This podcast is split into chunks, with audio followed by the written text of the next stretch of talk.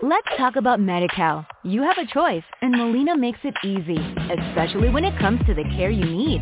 So let's talk about you, about making your life easier, about extra help to manage your health. Let's talk about your needs now and for the future. Nobody knows Medi-Cal better than Molina. It starts with a phone call. Call 866-420-5330 or visit meetmolinaca.com. Let's talk today. You're, you're listening to TPV Virtual Radio. It's live right now on the Psalmist Voice on the Psalmist Voice Radio Network. It's the two-time Stellar Award considered, Spin Award nominated. You're listening to The Voice, to The Voice, the Psalmist Voice Radio Network. What's up, everybody? This is John and Sequoia Howard of the Agape Music Group. Hey, and you're listening to the Psalmist Voice Radio Network. Let's get it. Let's go. What's good, radio family? It's your boy, the Psalmist Voice. The Psalmist Voice Radio Network keeps getting hotter, and we have that Holy Ghost smoke just for you. Sundays, it's the return of TPV Rebirth with yours truly, the Psalmist Voice, at 2 p.m. Central. Followed by Mondays, Indie Fam Nation, exclusively on Clubhouse at 8.15 a.m. Tuesdays, Victory Over the Weights of Life with author and speaker Deanne Lubrin at 6 p.m. Wednesdays, Illuminating Word Ministries with Apostle Dr. Forrest L. Walker Sr. at 5.15 p.m. Thursdays, Real Talk with Pastor Byron Sago at 4.30 p.m. Also, the hottest interview on the planet, the exclusive interview with yours truly, the Psalmist Voice, by booking only. Saturdays, Saturdays Buffet with Sister Lorraine Brown and Roberta Jones at 11 a.m., followed by The Locker Room with Coach D every second and fourth Saturday at 4 p.m. Look us up on Facebook, also on Twitter and our YouTube channel, the Psalmist Voice Radio Network, and walk with us, family. Let's go! It's your girl Psalmist Jones, and you're listening to the Psalmist Voice Radio Network. Walk with me, family. Let's go! You never heard Christian radio quite like this. Like this. Get your fix 24-7 on the Psalmist Voice Radio Network. Radio Network.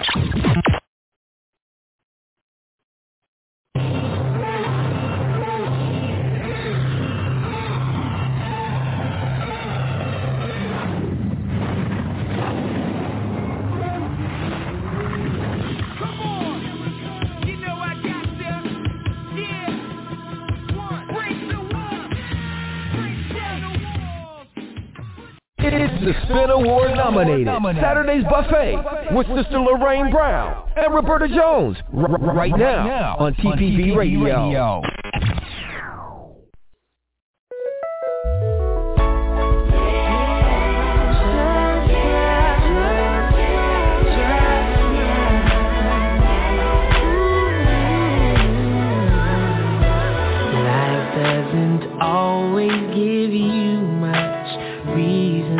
Smile.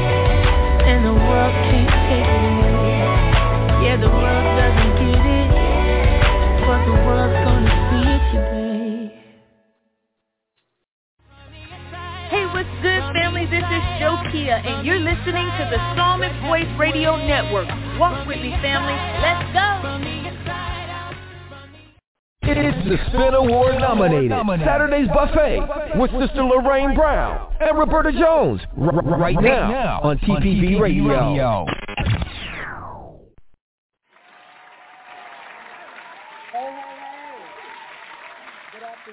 afternoon. Good afternoon. What an awesome and amazing uh, time it is to have the opportunity to spend time with the brothers and sisters of, of, of Christ and to be able to share um, moments of uh, victory in our life. Uh, today we will be discussing uh, love again, but uh, Pastor Chris, as always, we will deviate, but it will always it would it will also tie back in to the subject matter at hand uh, just remembering and going through uh, my mind how many people that we encounter on a daily basis who are having a lot of aches and pains in their life on today. And I can truly say that some of the things that the people of God are going through can be classified as the um, as the um, needless pain that they have decided to bear because we have a hard time taking situations and circumstances to God in prayer. And we're trying to man up and woman up and handle the ordeals that the enemy has uh, hurdled in our direction.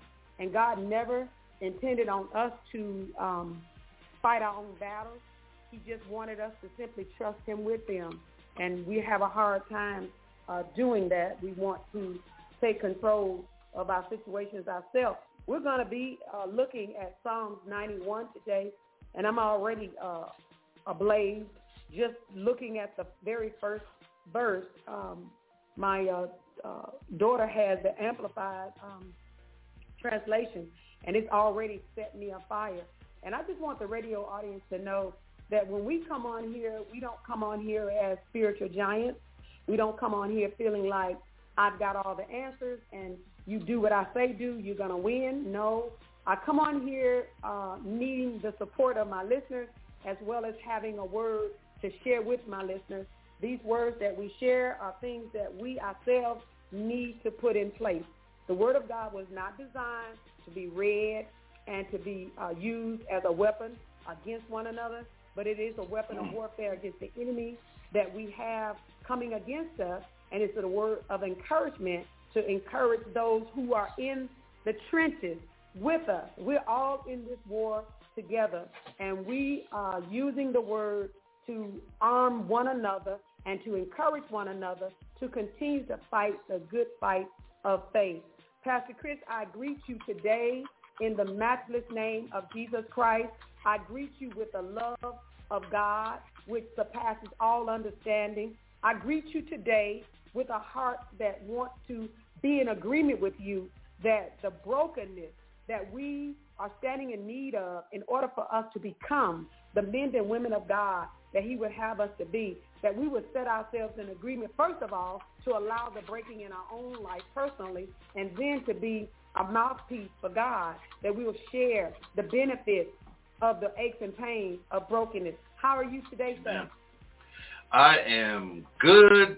I'm stuffed still stuffed a little bit, but yeah, I, I'm ready to get this party started. Uh, I'm, it's, I had a nice week, was able to relax and rest even though the weather is not in my favor. I'm still excited that I'm still alive and I'm able to give the word of God to the people without scripts, in biblical context and all love. Capital L O V E exclamation point. So that's my that's my spiel.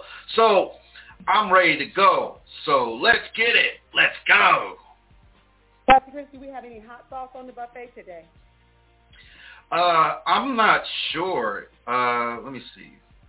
6015 is not hot sauce. No, that's Mr. Um, Seal. Yeah, uh, 3618, that's new. Uh, 7122, that's believe that's no, new too. That's that's No. So the hot sauce is not on the buffet today. The pit bull is not watching the table. So we're gonna and the chef is uh, deviated. But Pastor Chris, I do. I am sitting in the company with uh, some great men and women of God. Uh, my pastor Amen. son is with me. Uh, pastor um, LaSalle Smith, his uh, awesome and amazing wife, uh, co-pastor Lisette Smith, also my um, super, uh, my daughter, um, another one of my daughters. Haven't given her a name yet. I gave her sister Pitbull, but I haven't given her a name yet. But she's a she's a gentle giant, and her Yeah. Sakina Brown, uh, love her to pieces. And then we have the old school ooh, ooh, in the house. That was Uh-oh. Brown. Oh yeah, yeah. So we're here today. Uh, we're gathered together, and everyone will be sharing from their heart as the Lord sees fit. But Pastor Chris, I want to talk with you today. We're going to deviate from love, but we're going to tie it into love. Brokenness, brokenness, that Mm. thing that we don't want to happen in our life. We would prefer God do our advancement and our growth a different way. But brokenness has a, an awesome and amazing work that it does in the heart of, of a believer. Uh, case in point, uh, I'm a prideful person.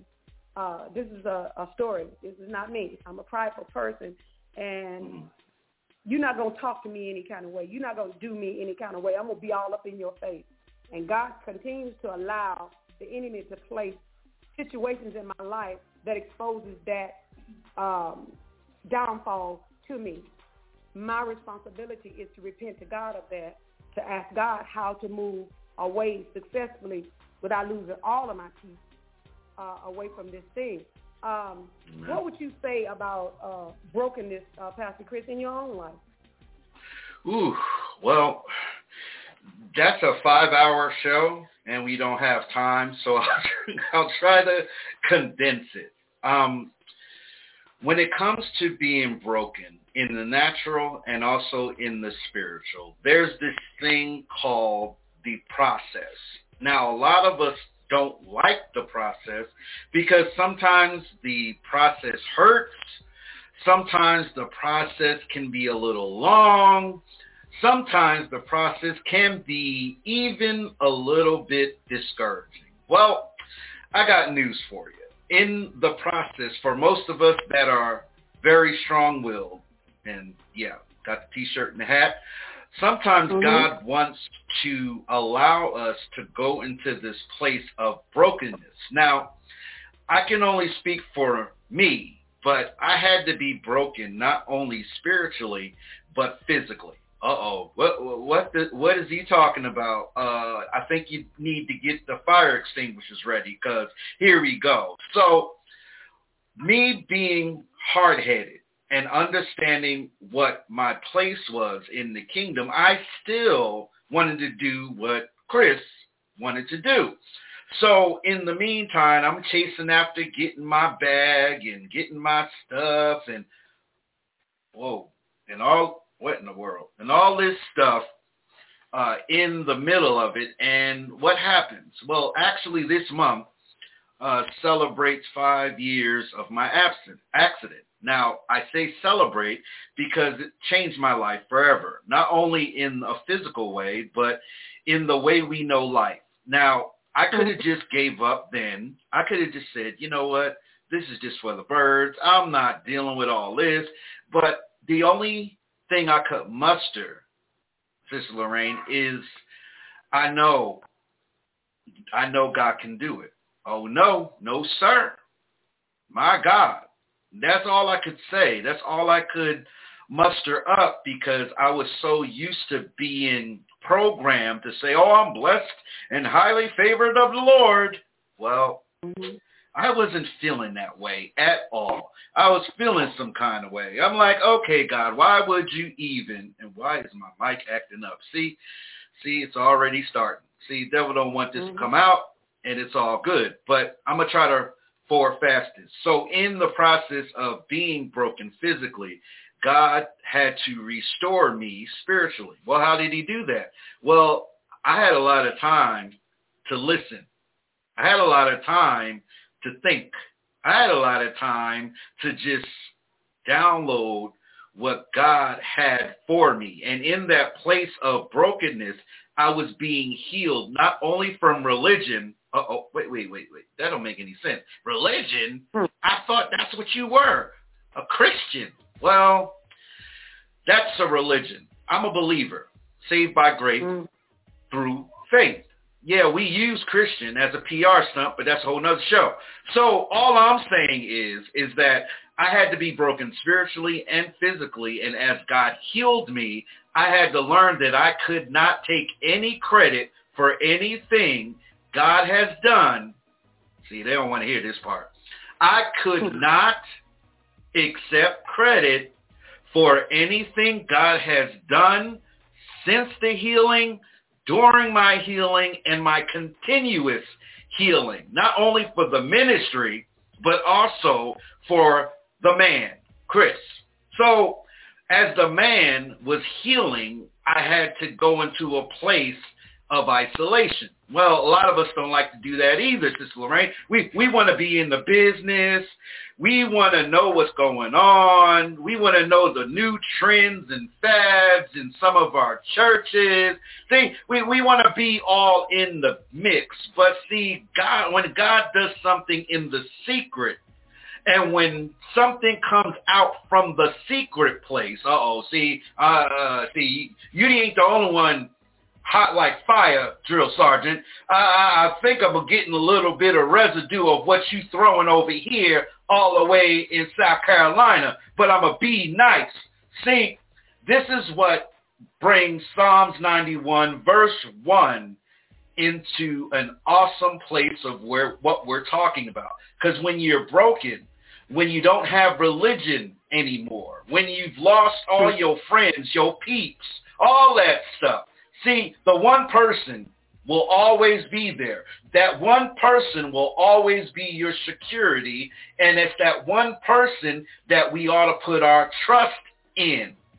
And in verse 1 it says, he who dwells in the shelter or in the secret place of the Most High will remain secure and rest in the shadow of the Almighty, whose power no enemy can stand. That's from the Amplified version.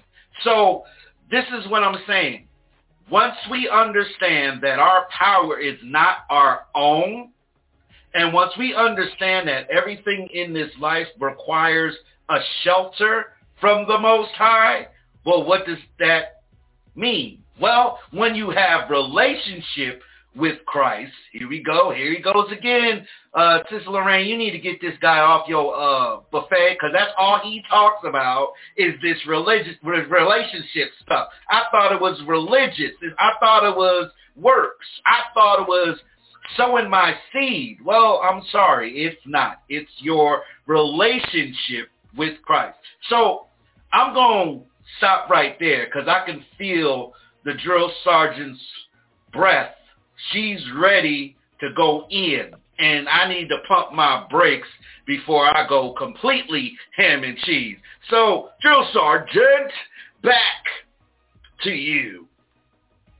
Well, uh, Pastor Chris, you, you, you're absolutely right because I have some personal um, offenses with what the enemy is uh, doing in the lives of God's people. I, I mm-hmm. take it personal uh, the encounters that God's people are, are allowing in their life simply because they don't know the power in which they possess. We have mm-hmm. succumbed to the pressures of the bully, and that would be Satan himself and his, his team of imps. Talking with a young lady recently who has a spouse who does not show up to home for several days who says he knows and trusts God. I have a problem mm. with that because as mm. a married woman, my husband does not have the liberty in, in, in, in my life to just dismiss himself from our home for several days with no accountability. That is unacceptable behavior. I don't have that freedom in my home as a woman of God to not show up to the dinner table with my husband and he don't have a clue about where I am. I take it personal that the enemy will mm. give a man of God the mindset that that's okay. That's not okay. And it's not okay for her to feel the pain of not knowing where her spouse is.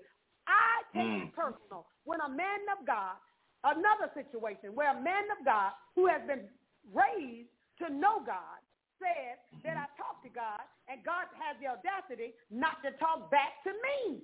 I have a problem with that when the man of God says, calls God um, out of his name. I have a problem with that. I know mm. that the God that I serve has a Damascus road for me, has one for you. I want to talk about what happens when we have been on the right path and we decide we want to walk on the wild side and then, mm. then want to say to God, you ain't God because you let me come over here. God has given us a free will. And God says, that's not my best for you, son or daughter, but I do want you to have your own choice about what you do. But this is my mm-hmm. best. In my book, you will find contained in my book the better. But now if you choose to go eat slop out of the hog pen, that's your that's your your position in life. But I got steak, potatoes, and, and cake and cookies for you over here on my table. Everything is on the table. So you can come mm. over here with your plate, or you can go to the pig's head. But at the end of the day, it's all about what I decide for my life. And I can say God ain't God all I want to. But the God that I serve has given me the ability to make wise choices. I can be the foolish virgin or I can be the wise virgin. But when he comes back, and he's on his way back, and when he That's comes right. back, and in my life is now being required of me, I'm not going to be able to blame anybody but for my life except me at the mm. end of the day. God does speak, and he will allow us to dwell with him. I like the translation that my daughter had. He who dwells in the secret place of the Most High shall remain stable. When we find mm-hmm. people that are unstable, that are that are bouncing back and forth uh, uh, in the things of God, we just found somebody who does not have a stable and sturdy relationship with God. Because when you do, you are not comfortable calling God out his name. You are not comfortable misusing the treasure.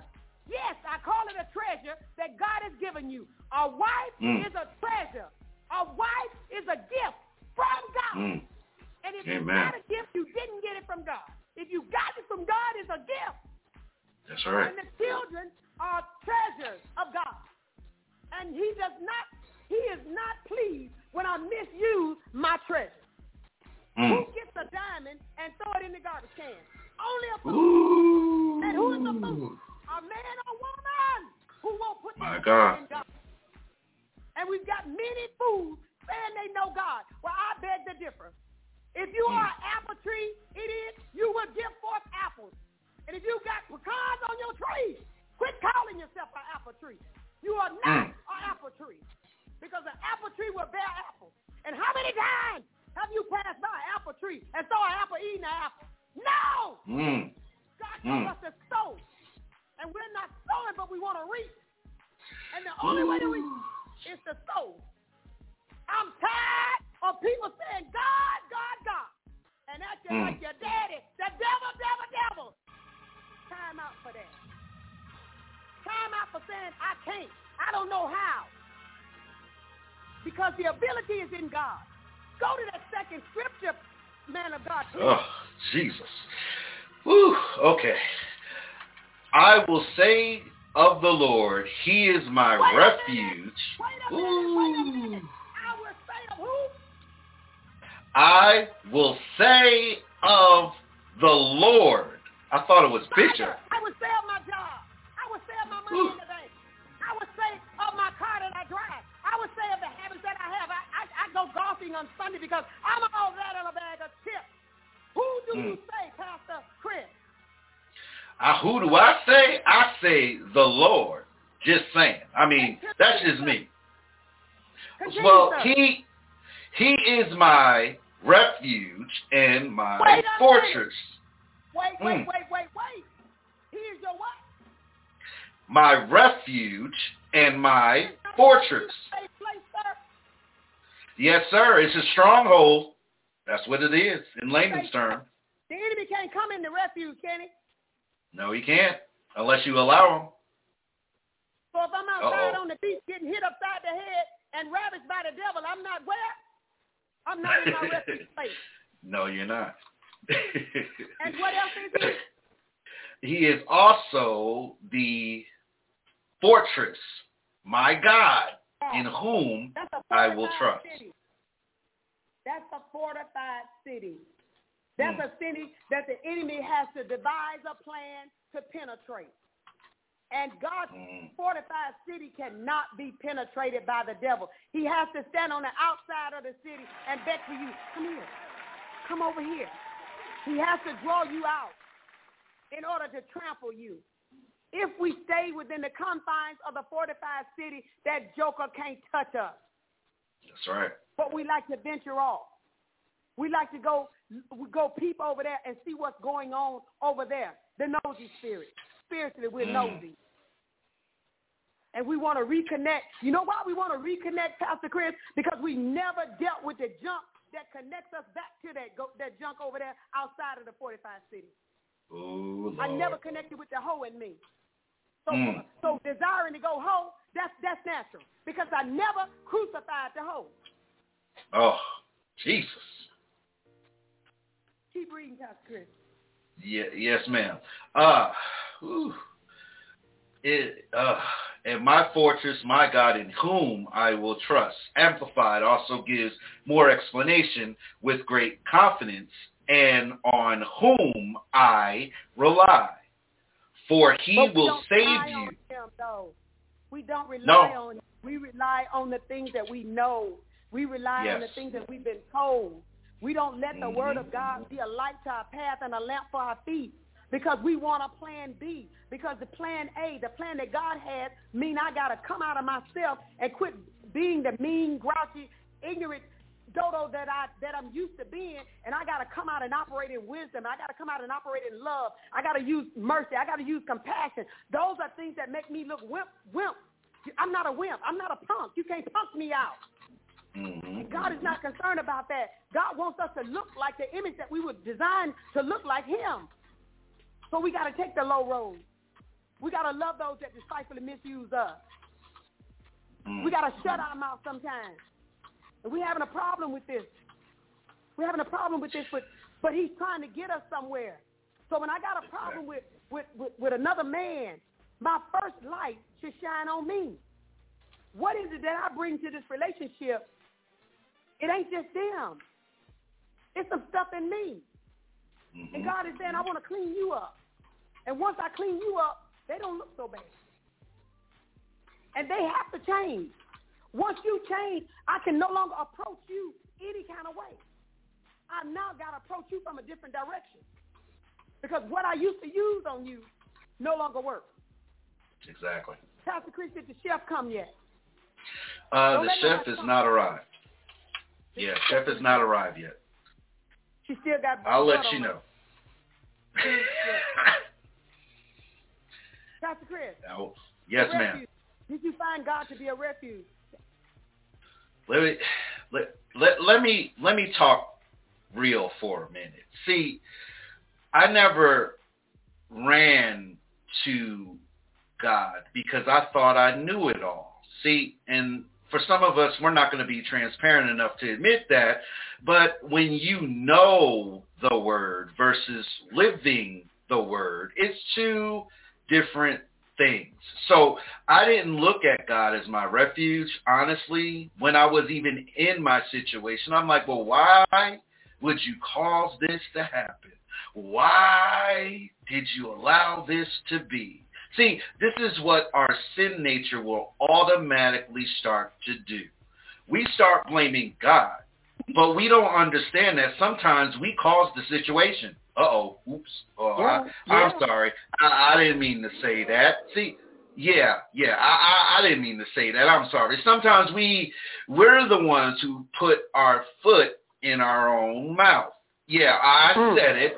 Uh, sometimes we even pray for certain things to happen for someone else, but in hindsight, God is allowing that prayer to convict and mess with you. Uh-oh. Mm-hmm. Why? Because our heart posture is not right. Now, the Right. one thing that I'm understanding about my relationship is that he cannot be my refuge or my fortress if my heart is in the wrong place. Uh-oh. Right. Yeah. Right. So if if we have if we put our faith and trust in our bishop, oh, oh here he here he goes again. If we put our faith and trust in our pastor, oh, yep, I said it. If if we even put our faith in our surrounding core of folk, uh oh, Mm. we're going to get the biggest gas face in all of our lives because people are fickle. I'm sorry. Yeah. We are. And if you don't put God in the mix of it, if you don't allow God to change who you are from the core, you will always be that nasty, even though you might look good, smell good, Mhm. all that stuff, you can still be the most nastiest, stinkiest person on the planet. Sorry, that's Oh, because talking- you oh, didn't wait, a look. minute, wait a minute, wait a minute, wait a minute. You talking about that storefront uh, demeanor? You talking about that look good on the outside and rotten on the inside thing? Is that what you're Ye- talking yes, about? ma'am. Yes, ma'am. That's what Oh, I'm okay. talking about.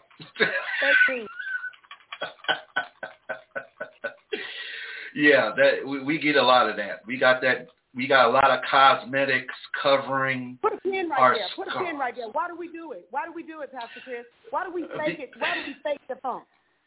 Because we don't want to look that we don't want to look to other people that we don't got it all together that we aren't Oh. walking in our overflow. We're not we're not pressed down. We're not shaking together. We're not running over sergeant see we we we want to put all these masks on but see what god blesses is the fact that you can actually be exposed.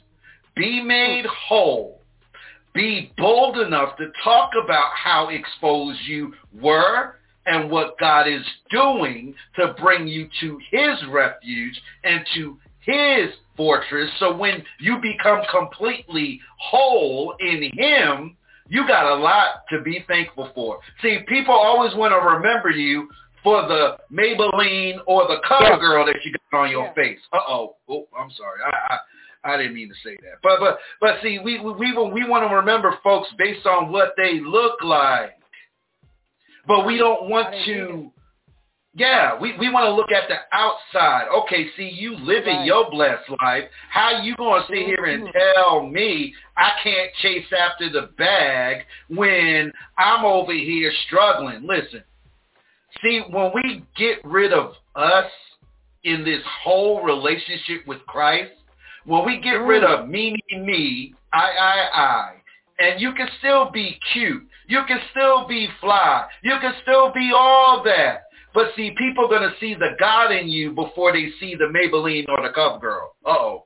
Mhm. See, they, they- they're going to see the brokenness and the humility first before they see all the outside stuff. See, we're so used to looking at people based on where they are spiritually from their outside, Sergeant, that we can't even see nobody from the inside no more.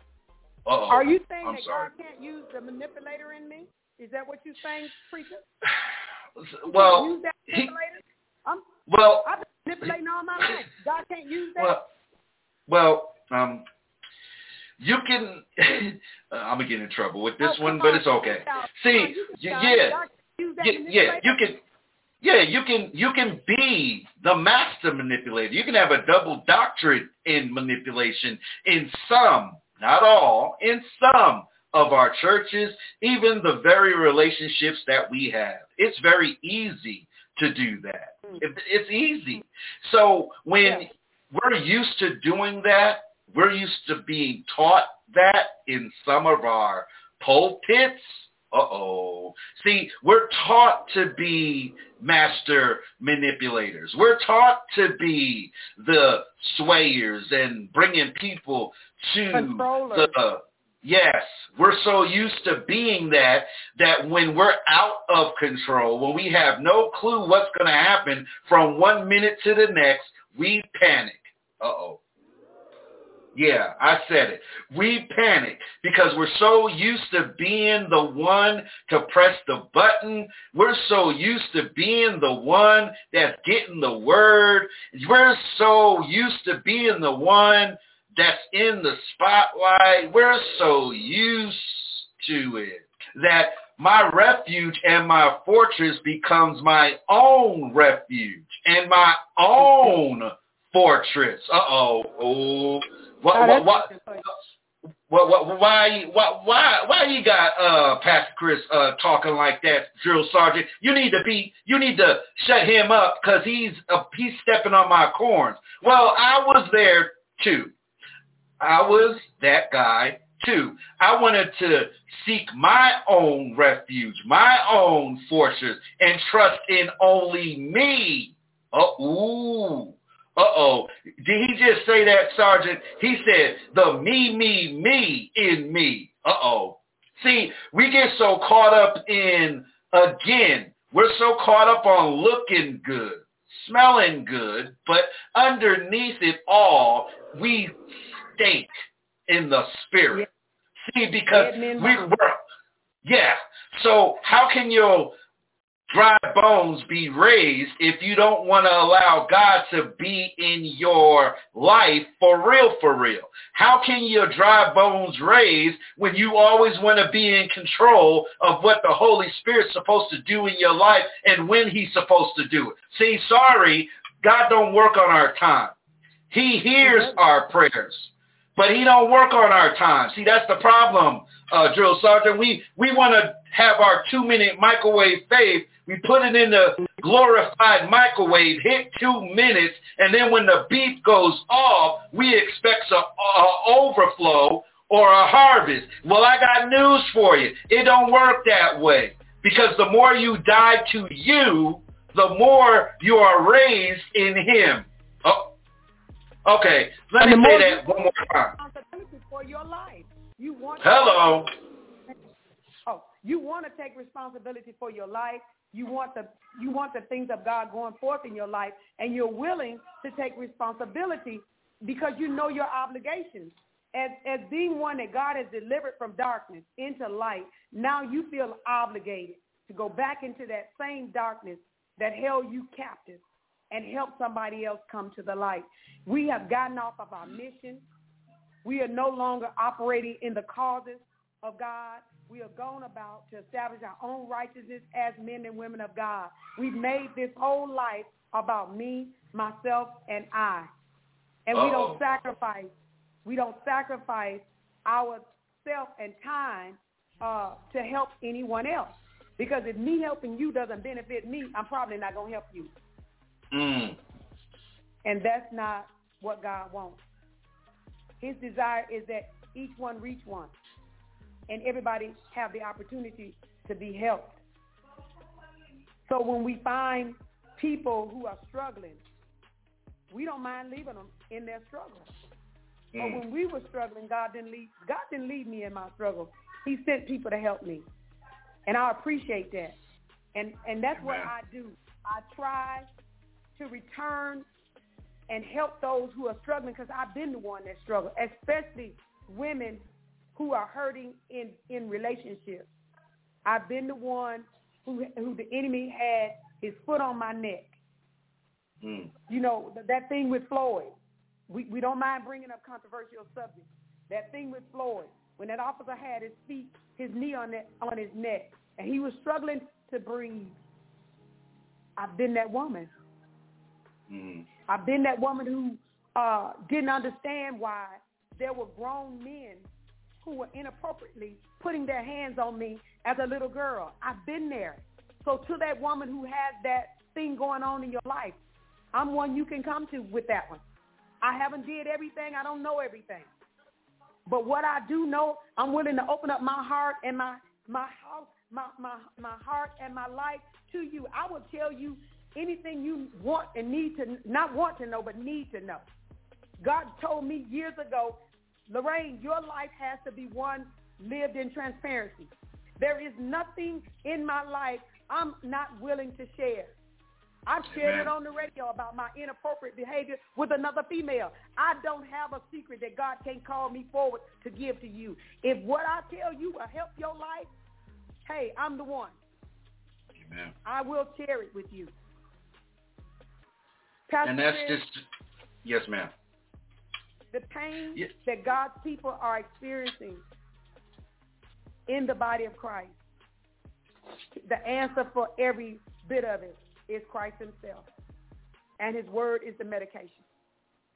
That's right. If I knew another way, I would give another way. That's the only way I know. I tried the other avenues. I came up short every time. But when I came to God and I put full trust in him, my life has never been the same. Even when I thought I was grown enough and big enough to look off, it was still God's amazing grace and love that pulled me back to the path and opened my eyes back up to be able to see. You said we got some uh we got some hot sauce on here? Uh, no, Hot Sauce says she is unable to come on because she's dealing Okay. with something. So Okay, okay. yes, she, her voice is not But there. okay. So so verse three, Pastor Chris. Yes, ma'am. Verse 3, For he will save you from the snare or the trap of the fowler and from the deadly pestilence. Now, he will also, he will rescue you from every hidden trap of the enemy and he will protect you from the false accusation and any deadly curse. That was amplified and Passion Translation. Yes, ma'am. I read both Okay, so versions. Pastor Chris, so, so so Pastor Chris, when we when we are on this path called righteousness, there are traps that are set for the believer. Is that what you're saying? Uh, oh well, yeah. Uh, the devil has a funny way of doing things, and also as we increase, also God allows some some things to happen. But see, what people don't understand is that the that the devil has to ask God permission. Uh oh, wait a minute, wait what? So you mean to tell me uh, half the stuff that happened in my life, God, I mean the, the devil had to ask God permission first? Well, I'm not going to say right all there. of it. Stop right there. I need you to stop Mhm. right there. So when God, Mhm. when the devil has to ask God permission to hurt the saint, is that God being mean? Explain No. that. See, that? this see see people this is what the human nature automatically assumes because something is destroyed something is messed up we automatically blame god for it right? That's the human nature. Now when we are being broken in the spirit see that's a whole nother ball of wax. See when we're being increased in our relationship with god See, our Father has so much faith in our mediocre selves. See, see, see, y'all, y'all, y'all want to be big time and prime time because you stream all over the world, or you wear makeup, or you got a nice two million dollar suit on, or you got some bodyguards. Oh, okay, let me stop. See, we we, we get so puffed up, but see, is what God arranges. He's strategic because sometimes God allows some things to happen to strengthen us. So when we come mm. out of that mess, we are able to be effective. How is that? What are you talking about? It's easy. When you learn how to trust God solely, and you know that God can do the impossible, even for my knucklehead self, See, y'all want to talk real this morning. Y'all trying to be all super holy, but I'm going to tell it. See, the problem is we need to stop being all looking all deep and sounding all deep. Yeah, we all have our share of stuff, but you don't have to allow the stuff to overtake you. Uh-oh.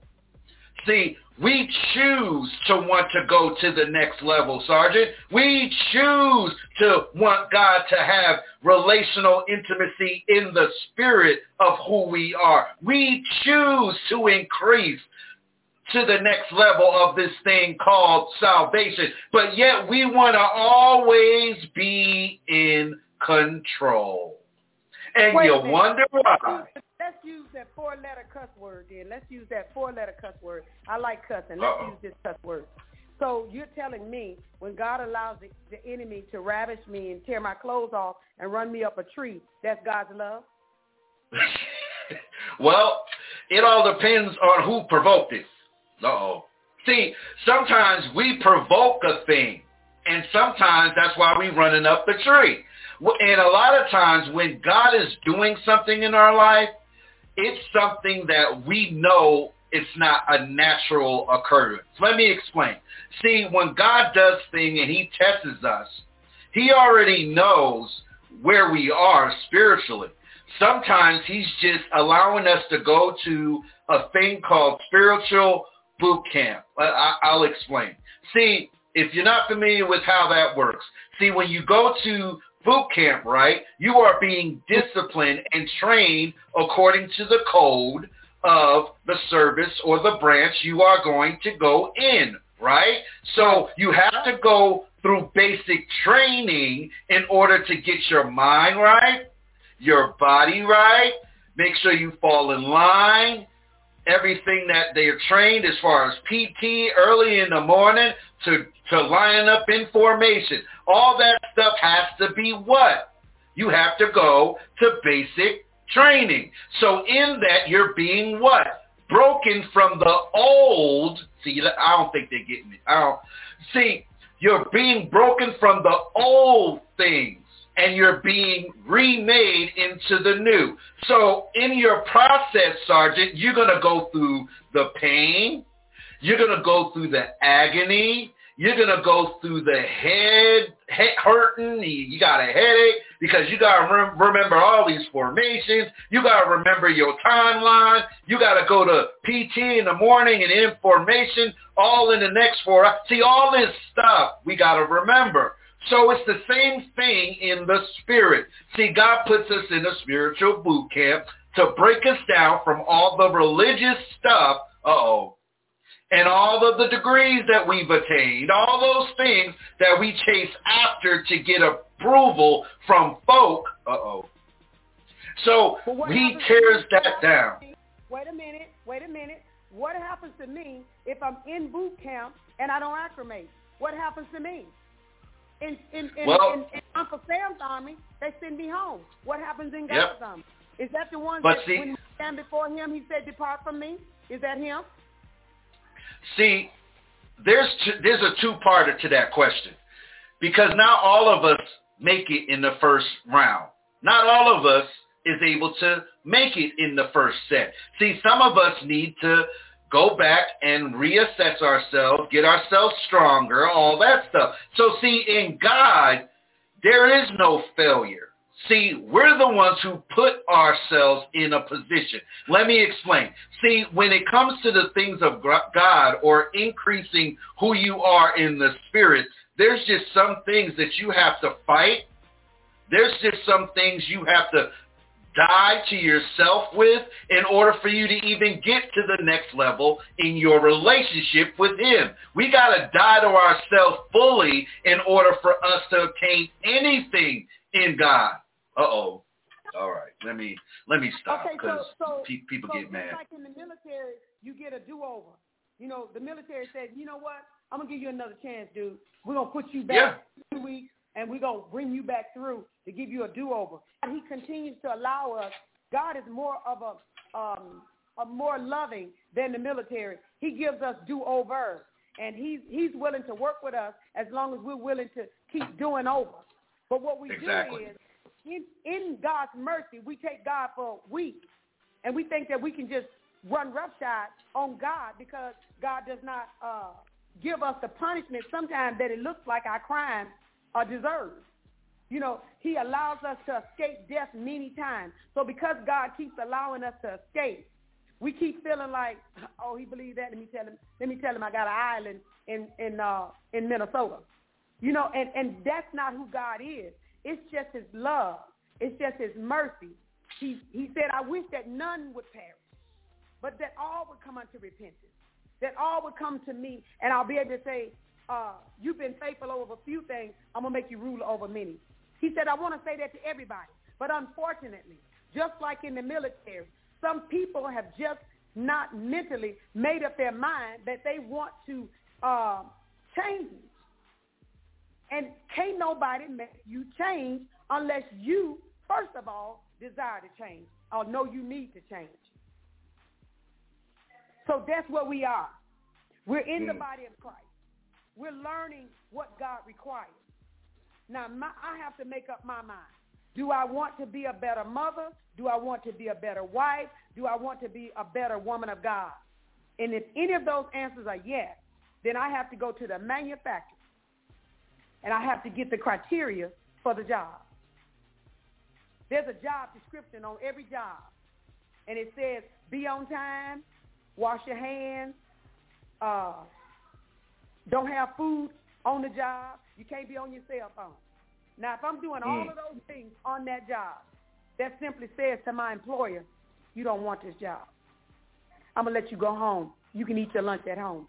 You can talk on your cell phone at home or while you're in the unemployment line because you, you no longer represent this company's best interest. And why should I keep paying you $2 an hour to misappropriate the things that I've given you to do? And God is saying, I want you to become stable. I want you to know that I'm your refuge because I need you to carry that good news and that message to a blind man who can't see, to a deaf Mm. man who can't hear, to a person whose heart is bent out of shape, but they're asking me for order. I'm going to send you with the message.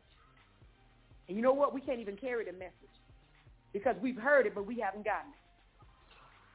I can't tell you God is good because I don't believe that myself. I can't tell you to pray because I don't pray. Mm. What's our next scripture, preacher? The next scripture is, he will cover you and completely protect you with his, oh, it's all cut off. Let me read this one. He, his massive arms are wrapped around you, protecting you.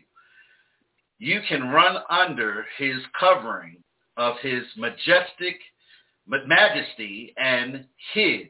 His arms of faithfulness are a shield keeping you from harm. You will never worry about an attack of a demonic force at night, nor have a fear of a spirit of darkness coming against you. Wow. Now, wait a minute. My daughter's Wait, translation say he's a buckler. He's a buckler, so he's a seatbelt.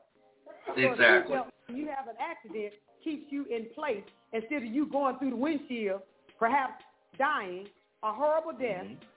The, the seatbelt keeps you in your seat. So God's word, God's Holy Spirit, when the enemy comes against you, will keep you stable and from flying out of the windshield. That's right. And why don't we why don't we take advantage of these things of God? Because we don't want to. Or because we have used our ignorance as our excuse not to. But he said, I won't have you ignorant. I'm going to lead you to the place of wisdom. But it's just like you take a horse to the water. And you, you, you, you lead him there and you just stand there. You can't make Mm. an animal that size drink that water. Mhm. Just let him there. He has to want to drink himself. So many times we've been led to the water. And the Holy Spirit is standing there saying, why don't you drink that? Don't you know you thirsty? Don't you know if you don't drink water in three days, I think it's three days, doctor, nurse, you'll die? Is it three days, Yeah. Yeah, got three days. If you don't drink water in three days, you'll die. And so, if that be the case, why would I stand? What is it? Is it three days? I want to be correct. Okay, I believe it's three days. So don't pin me on that. If you know better, when we get to the college, y'all share that information. If I if I uh, said something wrong, but it, it- let me say it like this: If you don't drink water for a certain period of time, I'm like my grandson Uriah. We gonna die if we don't do it. And that's just the bottom line. If we're not partaking in the things of God spiritually, we're going to be dead men in this world walking around aimlessly, not knowing where to go, and we will be blind. The enemy will blindside us, and he will destroy our lives. My husband Amen. said something the other day, and uh, honey, I, w- I hope you're willing to expound upon it. My husband said something the other day when we were riding uh, here to Georgia. He said, when we don't operate in the things of God, it's like we return God's light. Sweetheart, would you come and just share with the people about that light situation? He says like we hand God his light back. And I want him to just talk. Uh-huh. Yeah, that, that's how it hit me too. Uh, Pastor Chris, here's, here's Mr. Brown. Hello, world. Hmm. Listen, I, I was uh, I was thinking of it on these terms. If if Christ is the light of mankind, and we decide we no longer want Christ, it's like we take our light and throw it away. Well, Mm. in a dark place, you're in darkness. You can't see anything. You can't function without a light. So Mhm. if you take Christ and throw him away like he's useless, I go dark and everything around me goes dark. And, and- and that's the way I think of him when I when I think of Christ. He brought light to me where I could see. I could see things before it happened. I could I could decipher things that I had to to to, to look at and learn from and live. So if anybody that decides to throw Christ away, you just threw your light away. Mm. So you're willing to walk into a thick darkness and not see where you're going. You just existed. So that's what I was thinking of when I was talking to her in the car. People are throwing Christ away and walking into darkness, Yeah. Thinking thinking they're functioning well, but they're not. You're Mm. falling into the ditch. You're falling into a sewer. You you you you everywhere. There's no way to to see unless Christ bring the light. but that was my thought. Yep. And I thought that that was so awesome that that we would say to God, now we we've been dwelling in darkness before salvation, and then God Uh-huh. saves us. So what happens? The light comes on. We become awoke. We're we're alive Mhm. for the first time. Actually, we're alive. And then all of a sudden, I say, hmm, that looks interesting over there in them bushes. So God, hold your light for a minute, bro. I need to go in them bushes, and I can't take the light in the bushes because when you take light into darkness, it's no longer darkness, saints. It's darkness. That's right. And so it's light. So if you take light in there, so the first thing we have to dismiss, if I want to dwell in unrighteousness and darkness, I have to return the light or put the light under something, throw it away or put it under something, cover it up real good because if I can't take light into the cave. And Mm. that is that is so horrific to me. It's sort of like that situation where I've ate vomit before and I've been delivered from it.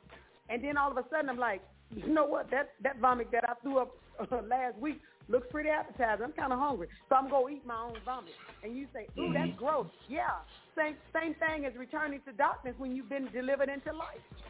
Hello. Same thing as wanting to be a fool again when you become wise. Kind of crazy, Mhm. huh? But that's where we Yeah. are.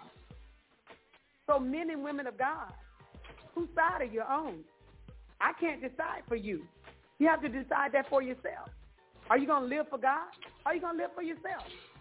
At the end of the day, there's a benefit for you or a repercussion. That's on you. Nobody decides that for you. How many callers we got, Pastor Chris? Maybe we need to ask the callers today. Yeah, we only got three, and they are are faithful. So I will Yeah. go ahead and and uh, allow them to speak. So callers, we will read the last four digits of your phone number. So here we go. 7122, 7122. You are live on the air. God bless you. Good afternoon, Sister Jeanette. Good afternoon. I'm I'm just listening. Are you with mom today? No, not yet. I don't go there till around Okay. two.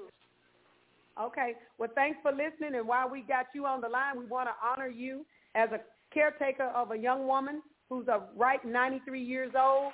You, uh, Jeanette Pontoon, and your sister Edna Moore doing an awesome and amazing job. Want to say be encouraged. Uh, may your holidays be uh, awesome. Uh, continue to do your job. You're doing an amazing job. God bless you, and thank you so much. And thank you. Thanks. Man. Okay, Pastor Chris. Next caller, 3618, 3618. You are live on the air. God bless you.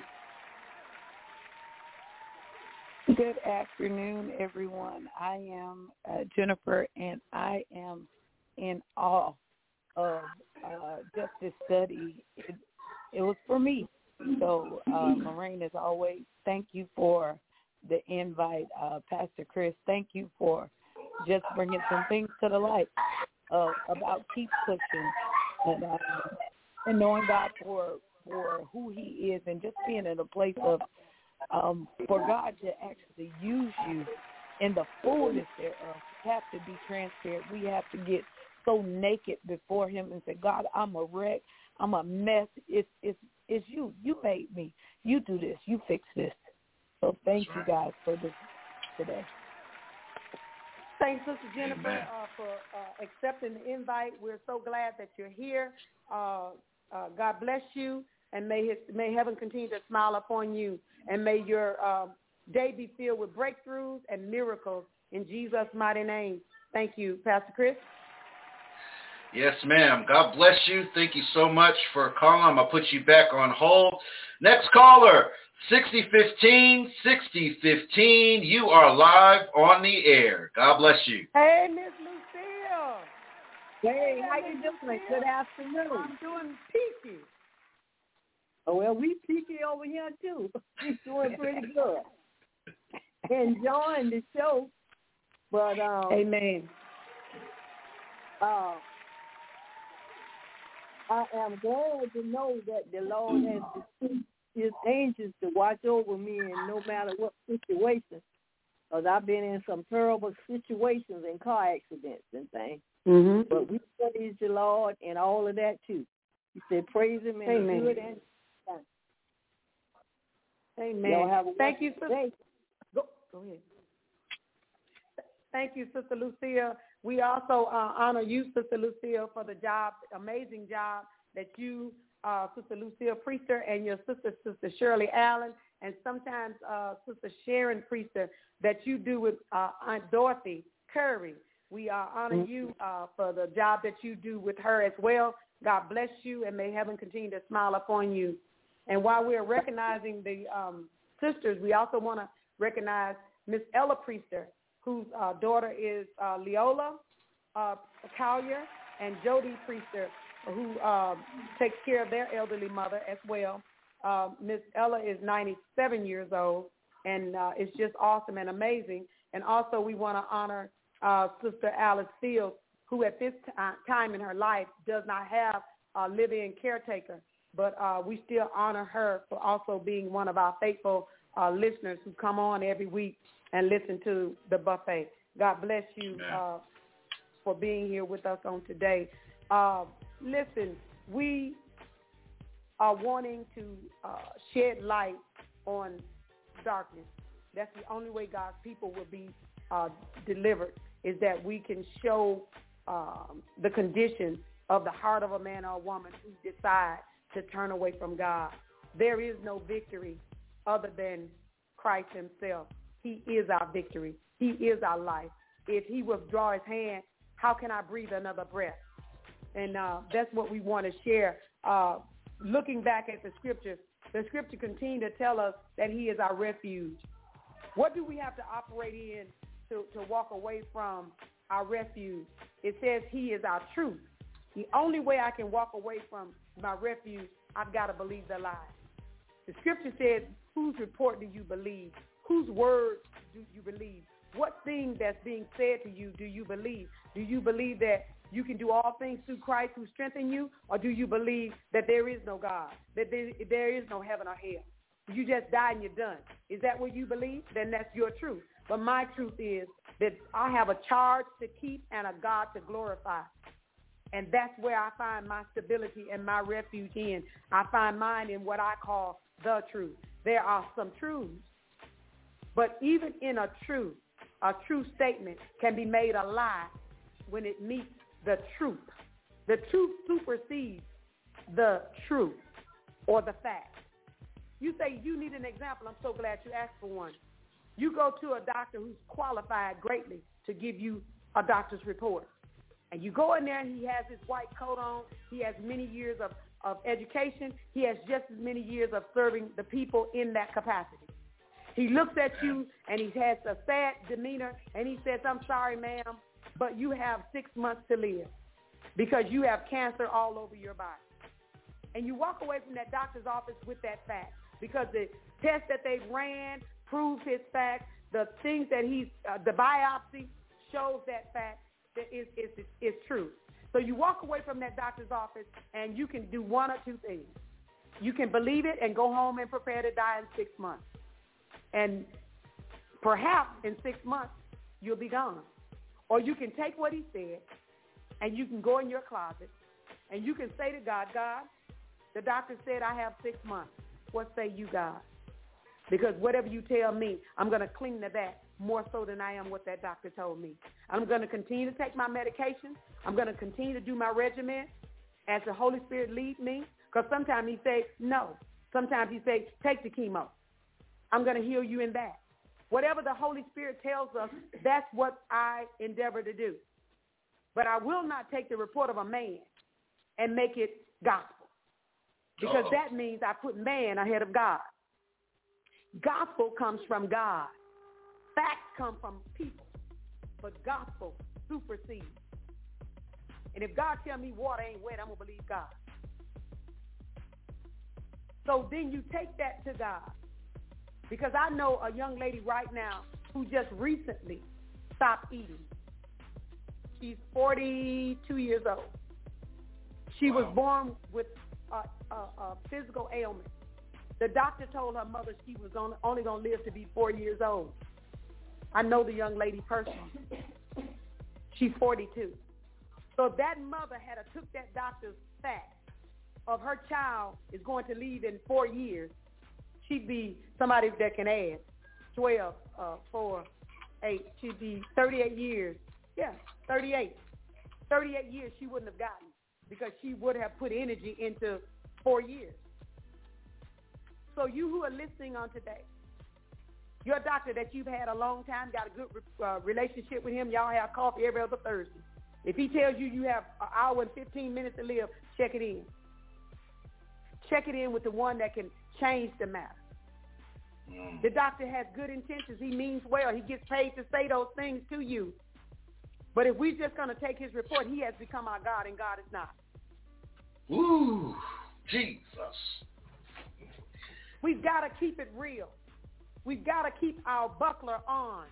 The enemy that we're up against, he comes to steal, kill, and destroy. And let me caution you, he knows how. He's qualified to do that job. Right. What are you qualified to do? What has God empowered you to do? He did not tell us to, to ball up our fists and go against the enemy that we are fighting. He just told us to fight the good fight of faith, to continue to put trust in him. It becomes difficult when our physical eyes can see the issue. When I see my loved one on his deathbed, it's difficult to believe God is going to raise him up. But if God said I'm going to raise him up, he's going to raise him. And I have to continue to believe that.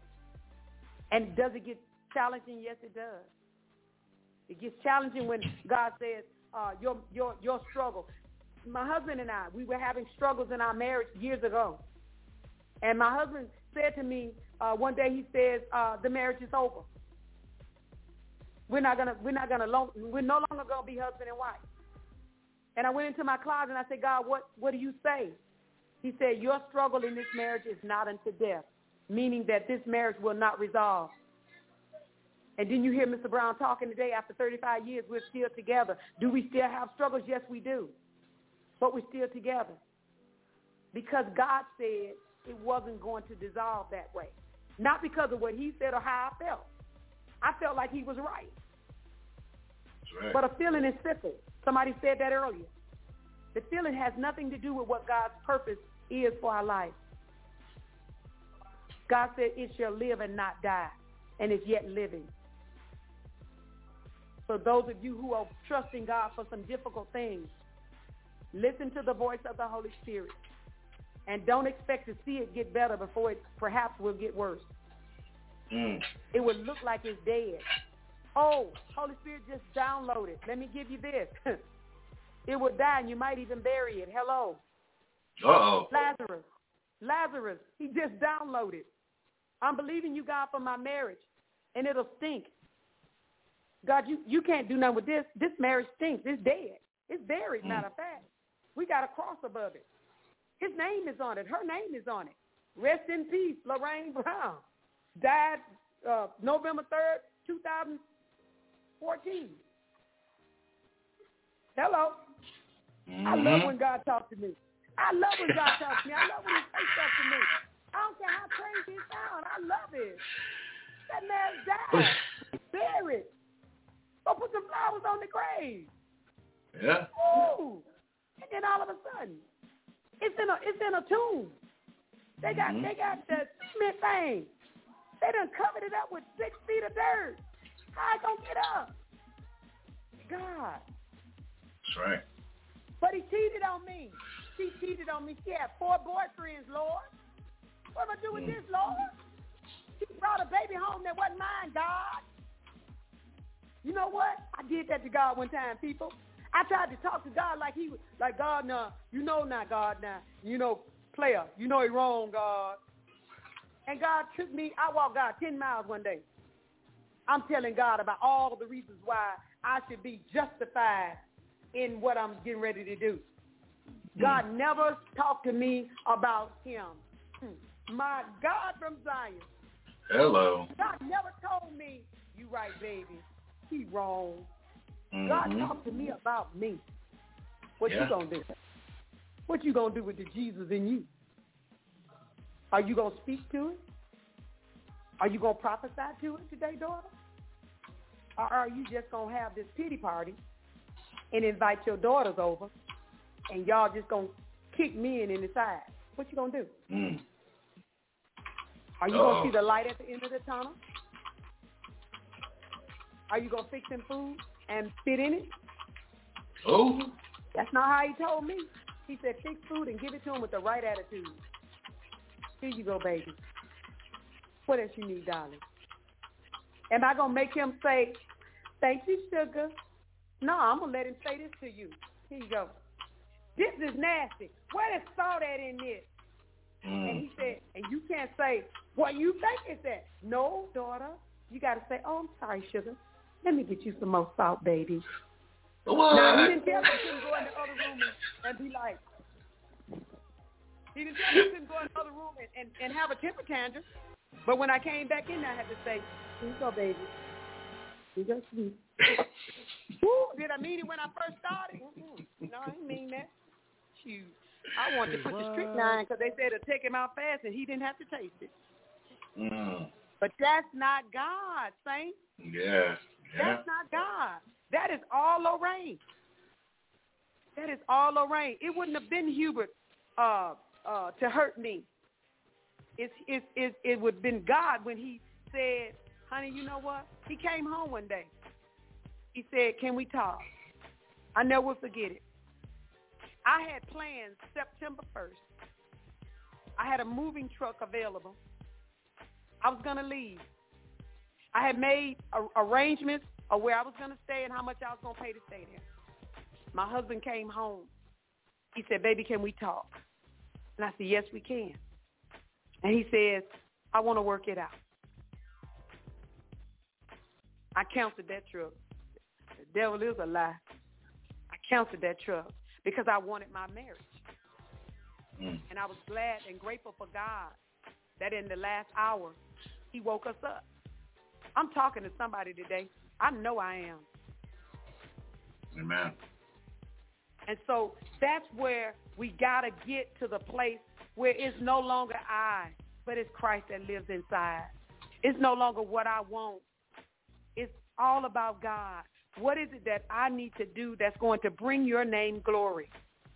Because I appreciate when you delivered me from the pain that would not allow me to swallow. I was in so much pain I couldn't lay down. I couldn't stand up. I couldn't sit down. I couldn't drive it off. I couldn't walk it Mm. off. Ugh. Mentally, I was aching. Physically, I was aching. I didn't know what to do. I didn't know how to do life no more. I was too coward to take my life, but the thoughts were there. And God, God saw fit to rescue me. Honey, do you want to talk about that time? Okay. He saw fit to deliver me from that. So I owe God everything in my life. Amen. So to you who are in that place, don't give up. Don't give in. And if you can't say your words uh, uh, came from God, then keep your mouth shut, bro. Mm. What what time? Okay, next scripture, Pastor Chris. Uh, we are on chapter five. I mean, verse five. No, we're not. Psalms 91, verse 5. Yo, five. Got it. You will not be afraid of the terror of night, nor of the arrow that flies by day, nor of the pestilence that stalks in darkness, nor of the destruction that lays waste at noon. A thousand may fall at your side and ten thousand at your right hand, but danger will not come near you. You will Looking only at verse 5. L- Let's look at verse 5, Pastor Chris. Let's, let's not go past being afraid.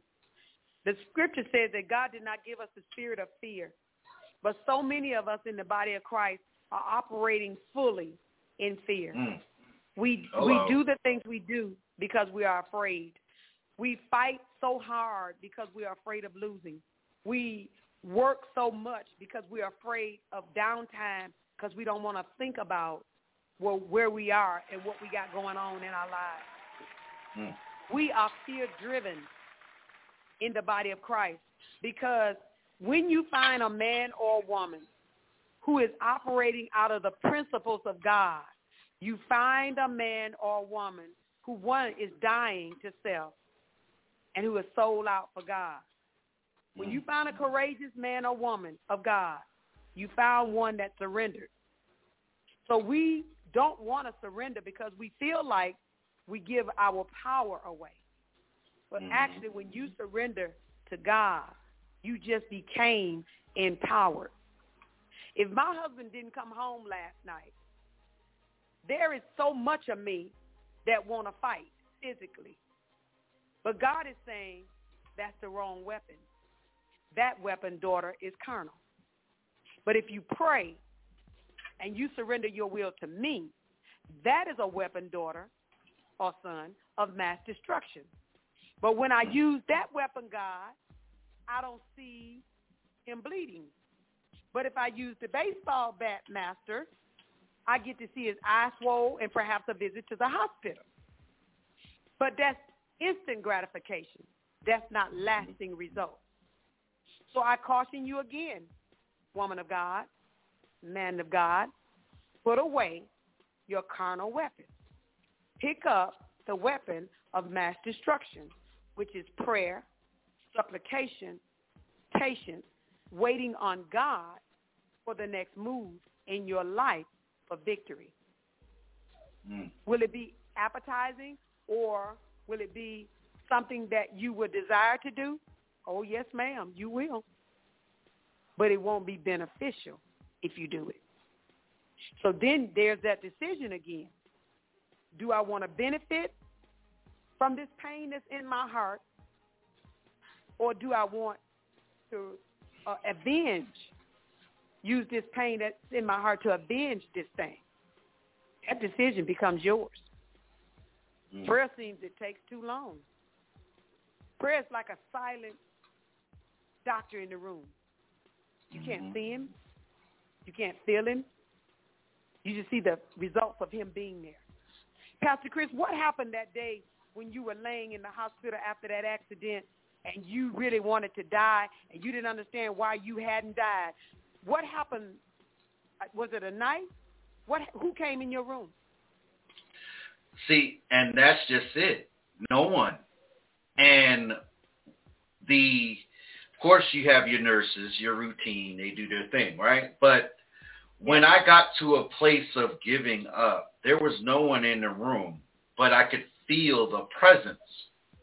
He, it was like he was sitting on the edge of the bed, just watching, just saying, son, are you ready? Son, are you ready? And I'm thinking, oh, he ready to take me home, but that wasn't what he was getting at. And when I realized that God wanted to do something new from what I had, that's when I surrendered because it was in the surrendering of my will and of myself and me feeling some kind of way. I'm going to be no good to nobody now. I'm all broke up from the floor up.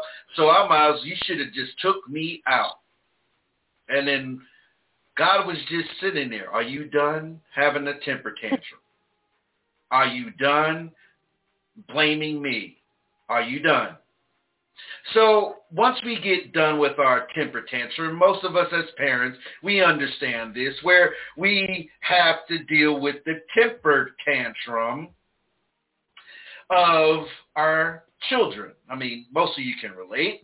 And when they're done with their temper tantrum, this is where the educational part comes in, where we're like, why we did what we did why we gave you a pow pow or spanking or what have you. This is why you got what you got. See, God explained to me that when I surrendered my all and I realized that it wasn't going to be anything that the doctors could have said, anything that Pookie and JJ could have said. It was nothing anyone else could say or do unless I gave up me. Wait, that sounds too good to be true. Well, if I didn't, drill sergeant, if I didn't give me up, I probably would still be having issues, still can barely walk, still can do all these things that I couldn't do if I never gave up. See, there's a lot of things when you surrender yourself, there's a lot of things God will replace what you think you need. Uh-oh, oh, oh, I'm sorry, I'm sorry. Did he just say that? Yeah, I said it. Oh, see, there's a lot of things that God will replace that you think you need. See, a lot of us think we need popularity. A lot of us think we need folk. A lot of us think we need a posse, uh, uh, you know, all this stuff. But it's in the midnight hours. It's in when you're all by yourself. It's in when you are broken enough that God can give you exactly what you have need of. Not what pastor said, not what apostle said, not what bishop said, what God said. And when we understand that it's not about us, it ain't about how many folks is on our Snapchat or TikTok or even on this live right now. And it's all about God. And we're getting one soul at a time and leading them to Christ. Not to me, not to Sister Lorraine, but to Christ. See, when we die to self, when we die from our ego, it makes this whole thing worth it. It makes it worth going through the growing pains. It makes it worth having your physical life be turned upside down. It's worth every change. Why? Because when you're done going through the fire and when you're done being pressed, you will not only be powerful inside, but you'll be powerful outside. Wow, well, what, what are you talking about? Well, when life hits you, it's going to bounce off you like you're the man of steel Because see, when you allow the things of God empower you, stuff in life becomes secondary. And all the stuff that we used to chase will become secondary. And then it'll become a thing where God will supply the need, not the want, the need. And see, when God supplies the need according to whose riches? Oh, Bishop's riches? Um, no, maybe Sister Lorraine or Mr. Brown's riches. No, no, no. It says according to his riches. What are his riches? Let me explain. His riches are one. Go ahead. No, no, I was just saying peace, joy, love, mercy. Go ahead. Exactly. And see, those are the principles that we forget about. We want the stuff, but we don't want the attributes. What are the attributes? The, the love, joy, peace, patience, kindness, goodness, faithfulness, self-control. Oh, we got a problem with that one. A lot of us want to be in control. But see, we have to learn how to have self-control even in our circumstances when it could be very difficult to do that. Got the t-shirt, the hat, the MB3, all that. I know what it's like to be pressed and be poked and be hit and be beaten and be persecuted and be broken and be told you're nothing and be, and be told that you ain't qualified. Oh, and you and be told that you ain't going to never be and be told that you will never walk and talk again. You will never write again. I was told all this stuff. But when I realized it's not about me, drill sergeant, and it was about God for real, for real, not this fake, phony nonsense, I'm talking about the real thing, when it wasn't about me anymore. And I gladly took my seat, and I say this all the time, but people think I'm crazy. But I'm not crazy. I know what God can do for me. So as soon as I gave up myself and sat on the co-pilot position of this thing called relationship with God, things got easier. Why? Because I gave up me. I gave up my intellect and all my degrees and all this stuff that people want to see on the outside of you, but it's on the inside, your spirit man. That's where your growth lies, and this is where I got my double doctorate from the University of the Holy Ghost. oh there's no such thing, Pastor. Well, yes, it is. Because when you have relationship with him, he downloads wisdom, knowledge, and understanding that a common person with education will not be able to understand. Oh, what are you talking about? Well, when you seek after him, it also says, draw nigh to, I will draw nigh to what? You, as you mm-hmm. draw nigh to mm-hmm. me. What's the key word, drill sergeant? We have to draw nigh. That's the key word. We have to draw nigh first. God's not going to mm-hmm. give us a free, you know, free get out of jail free card. Sometimes we got to work this faith out.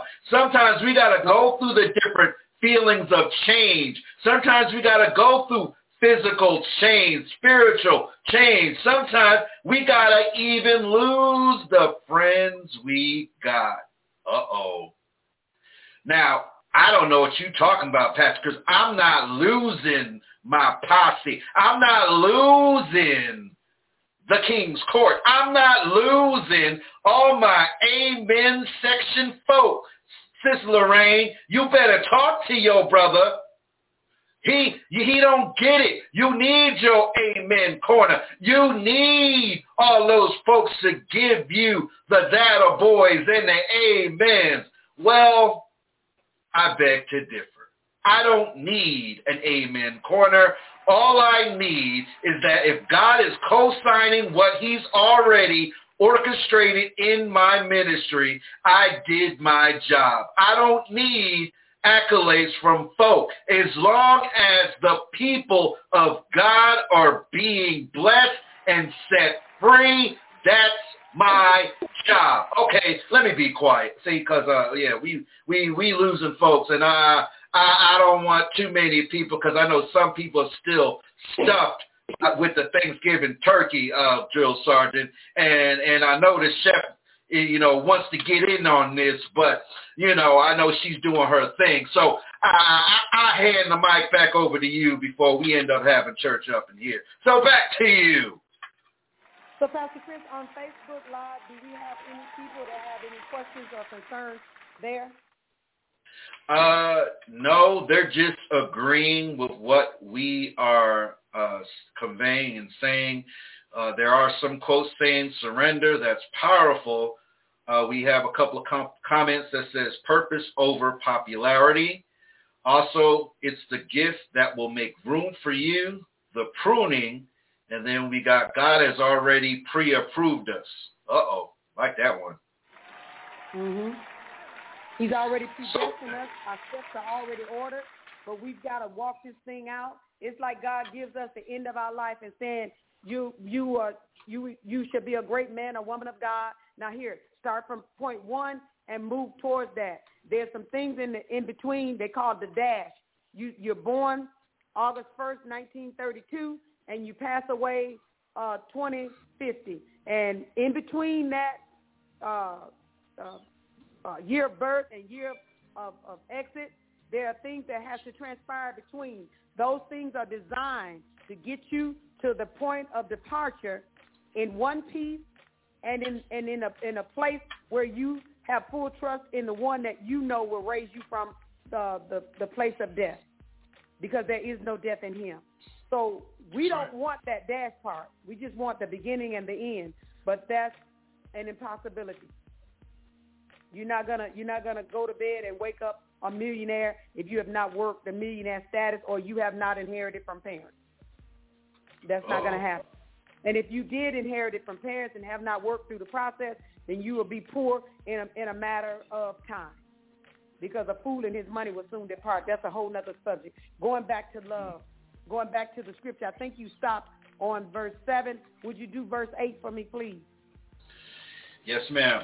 Uh, you will only be a spectator as you look on the eyes and witness the divine repayment of the wicked as you watch safely from the shelter of the Most High. Wow. So that goes that goes back to that scripture where it says either the benediction is going to be depart from me or come up higher. So at the end of the day, I decide whether I want to be a spectator at this event or whether I want to be one that's a main attraction. Is it me that God is saying, uh, you're going to be cast into the lake of fire, or is it me that God is saying, I'm going to elevate you to management? Let's put it where we can understand it. Mm. Well, I don't know about anyone else. My decision is made on management. Uh, fire and me don't do so well. Unless I'm cooking. I don't want to be the I don't want to be the meat. I don't want to be a turkey. turkey don't look so well on me. So it's it's you know we have to decide that. And and and you know we can talk to we black and blue in the face about this. At the end of the day, it's gonna keep coming back to the same full circle. What my life is is what I work it to be. If That's I right. want to be a carpenter, I have to have carpenter training. Someone has to train me. You don't come out of the womb knowing how to lay carpet. You don't come out of the womb knowing how to build a house. Now there are, you know, we have those people, and I pick them up quickly that know how to say, "I did. I, nobody ever taught me." You're an exception to the rule, but they're not. You won't find many of you. And even if you are an exception to the rule, and you came out of the womb and you grew up and you you knew how to do some things without former training, you found out later on in life that there were some things that you could have done differently to make that job better. So there still has to be some form of training, whether the Holy Ghost of God trains you or not. Somebody's got to train you something. We're not islands in this world. God wants us to have these gifts that he has instilled in us. He wants us to share these gifts in order to make somebody else's life better. And if our gift only benefit me, that's a worthless gift. My God. If I have a, a plate full of food that I cannot consume, and I'm looking at all this food, and I'm looking over across the table at my daughter, and she has nothing. And if my heart does not want to share my food with her, and I know she's hungry, something is wrong. There's a disconnect. And in the body of Christ, we have many who are disconnected. And you feel Sure. because you got yours, I need to get mine. But I ask you, where'd you get it from? Because every good and perfect gift came from God. Are you trying to tell me you not manufacture things on this earth? You you can make things? Where did you get the stuff to make it from? I'm thinking about Job. When God asked him, where were you? Where were you with your bad self when I laid the foundation of the world? Were you there giving me permission to do these things that I've done? Then I think about Jonah, who gets mad because a tree dies that gave him shade. Did you cause that tree grow, Jonah? When I told you to go to Nineveh and you wanted to go to Tarshish? Did you, did, were you so smart that you got yourself out of the belly of the whale when I allowed him to swallow you? Did you make him sick on his stomach so he'd throw you up on the bank? And then what you were supposed to do, uh, you were quick to do it? And you have the audacity to get mad at me because you say, I don't want to go? Because as soon as I go and give them the message, you just don't forgive them anyway? You mad? Really? Mm. Are you going to be big mad because I'm a forgiving God? And your tail know you need forgiving? Are Uh-oh. you really going like that? Are you Mm. really not going to forgive another brother or sister a debt when I just forgave you for the debt? You walked up to me and said, God, I don't have the $4 that I owe you, God. Would you please excuse me, God? And he says, okay, son, go ahead. And you walk around the corner and find your sister who owe you 50 cents, and you go put her in a chokehold and send her to prison? Is that really how we are? Yep. With grace of God? Is that really what we do? Oh, okay, so that's how you do that? Let me let me change how I handle you then. You go to prison for my four dollars. Help us, God. God wants to change us. He wants to make us men and women of God who can be recognized without having um, a pound and a half crown uh, cross around our neck. Mm. Am I picking? Yes. Because I used to be one of those saints that felt like I needed a cross around my neck with diamonds in it so you could see who I was. Amen. But God is saying you don't need a diamond cross to sparkle from across the room so that people can say, oh, man, she got a cross on. She must be a saint. No, he doesn't want us to wear these crosses. Not those. He wants us to offer our lives as a cross to somebody else who needs to see God high and lifted up. Mm. Some of us got King Uzziahs in our life that we just need to let that joker die. Because Mm. until our King Uzziahs die, we will not see the Lord ourselves. And if we don't see the Lord, we won't have anybody, in, we, we won't have the ability to show anybody else God high and lifted up. Mm. Because we got Uzziah as our God. And we need to let him die. Where we at? We got a few minutes. Yeah, we are at verse number six. No, we're at no, six. we're not. Six. No, we're on nine, sir. We're Oh wow. Jeez. Do nine and ten, please. We're gonna wrap this All up and put a bow on, and we'll come back next week with the rest of the scripture. Because you have made the Lord, who is key word, who is my refuge, even the Most High, your dwelling place. No evil will befall you, nor will any plague come near your tent. Wait a minute. But all hell is Wait. breaking loose in my tent. All hell is breaking loose in my tent. So you're telling me I'm responsible for the hell that's breaking loose in my tent because I haven't made God my dwelling place. Exactly. Is that what you're saying? We That's exactly what we make yeah see god is very straight to the point and we like to add little garnishes to the word of god. But see we in order for us to be shielded from harm we have to have what? Relationship. If we don't have relationship with god how can we be shielded from harm one two be able to prevail against the disease that may inflict us. See, it's happening right now, and this might be a little sensitive to some people, but we're seeing this right now. 2021, we saw it. Now, I'm not saying everybody deserved it, so don't inbox me. That's not what I'm saying. What I am saying is, is that he shields us from things that might harm us. What does that mean? There's a lot of things going on in the spirit and in the natural. And as we stay plugged in, meaning relationship with who? God our Father, we are able to overcome and be shielded by harmful things that may come against us and affect us. That's what I mean. So, see, we get so caught up in what people say, how they say it. Oh, he also he's saying I deserve or my uncle Pookie deserved. That's not what I said. What I said is we have to go into our secret places, which is our prayer life or your prayer closet or wherever you have intimacy with the king.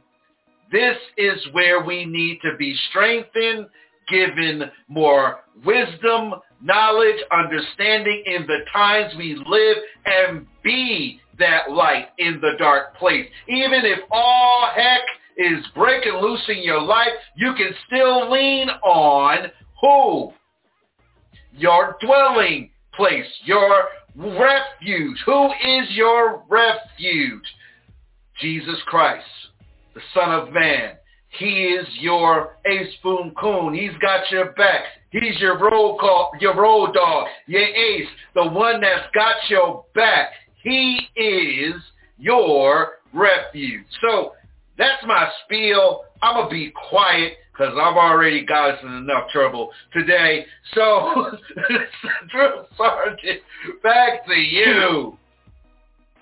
So scripture says in verse 9, because we made the Lord our refuge, we go back to that word. That is a, um, an amazing word to me when we talk about a refuge because a refuge is just not any place, but it's a place of safety. It's a place of security. It's a place where I can relax. It's a place where I can rely on to be protected from what?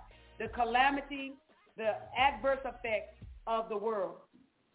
So when we find ourselves in a place of unrest, and to me, when we examine um, the, the, a lot of the situations of our brothers and sisters, and even ourselves at times, when we're finding ourselves in places of unrest, when we find ourselves in places of chaos, we have not done what the necessary thing to achieve this goal of peace.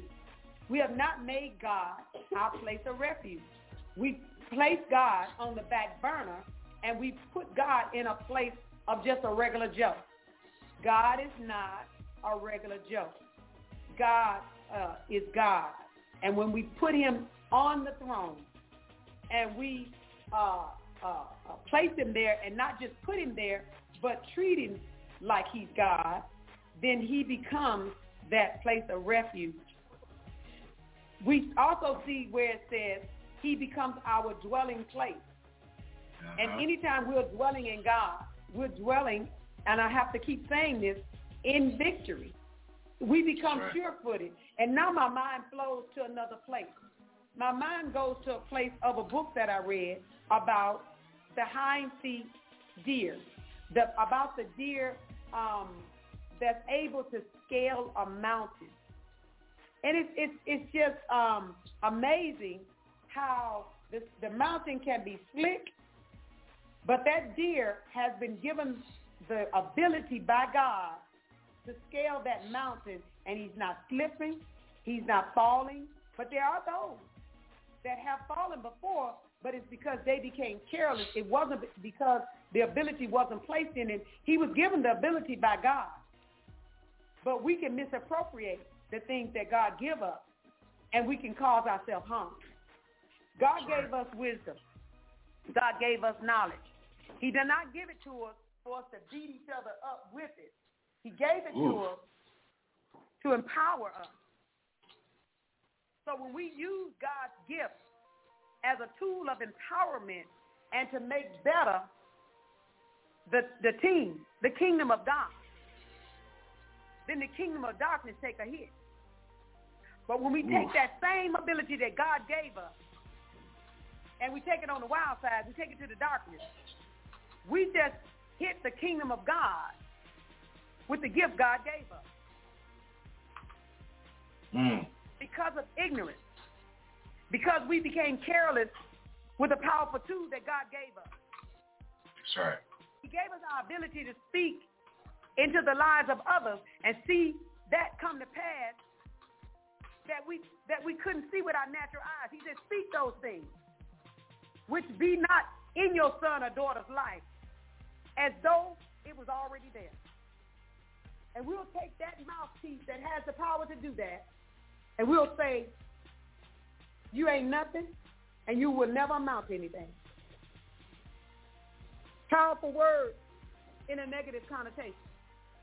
Or we can say to that same person, you shall live and not die to declare the work and the glory of God. You can do all things through Christ who strengthens you. So that choice is ours. Whether we want to continue to scale the mountain and not fall, or we want to use our power, yes, or we want to use our power to defeat somebody else. Most of the time because of jealousy. Most of the time because we feel like they they've got something we want. But did God intend you to have that? Mm. God gave you what you needed. He said, I've given you all things that you need for spiritual living. If I needed another hole in my head, he'd have put it there. But I don't seem to be content until I get a third hole in my head. And then I just made myself of non-effect. That's right. Now I, I've gotten to the place now where instead of myself being able to see clearly the things of God, now I've distorted my vision. And I want to be mad at the devil. But actually it's me. It's my flesh that's motivated and manipulated by the devil. But at the end of the day, I have power once I get in God to say no. Mm. The tenth verse says, "There shall no evil because of the because of the Lord being my refuge, and because I dwell in Him, there is no evil that can befall me." So when evil traps me, when evil, uh, when I get ensnared by evil, it's only because I didn't make the Lord my refuge, and I didn't continue to dwell in Him. I walked off the path because there are no there are no uh, tall fences that's locked and guarded by guard dogs in God. The moment I want to walk away from him or walk off the path of righteousness, I'm free to do so. I'm free to roam around the cabin. And the Holy Spirit said, choose ye this day who you going to serve. And then he went further and say, I advise you to serve God.